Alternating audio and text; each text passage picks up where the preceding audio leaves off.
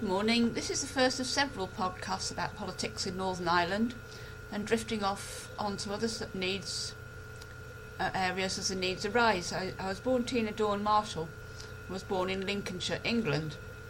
Leafy Lincolnshire is the seat of the Conservative parties for many years than I care to remember. But my parents always fought about the rights and wrongs. My mother was staunch Labour and thought that everyone had the right to work. I've been a warrior since the age of five when big boys tried to steal my sweets. As I grew up, it became apparent that I wouldn't remain in the leafy confines of Lincolnshire, that I would travel the world. The eternal itchy feet drove my mother mad, but one thing she did make me do was learn shorthand and typing. It stood me in good stead, and even now I can hammer the keyboard at over a hundred words a minute. Potatoes and bean picking were the tasks I had to carry out so I could keep my pony Prince in hay and feed, and livery, I also did a paper round.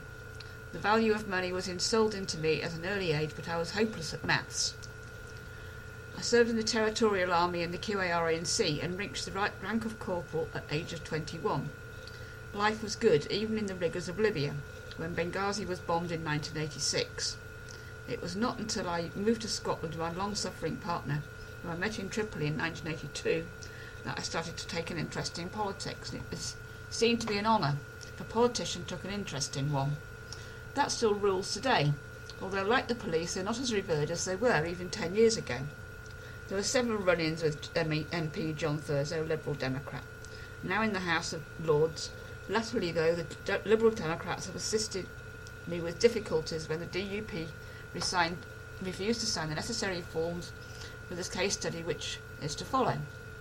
The SNP have always been good to me as well, always have been. Northern Ireland is a different kettle of fish altogether, and I determined not to be cowed by it, English accent or no English accent. Not realising I have both sides, uh, ancestors on both sides of the border, an ex-army as well, I was an anathema to them. I'm not infallible. I moved to Northern Ireland to be with an old boyfriend and escaped from the matters in Scotland and the bullying by the local enterprise council. That did not well end well, and he tried to take £35,000 of my money.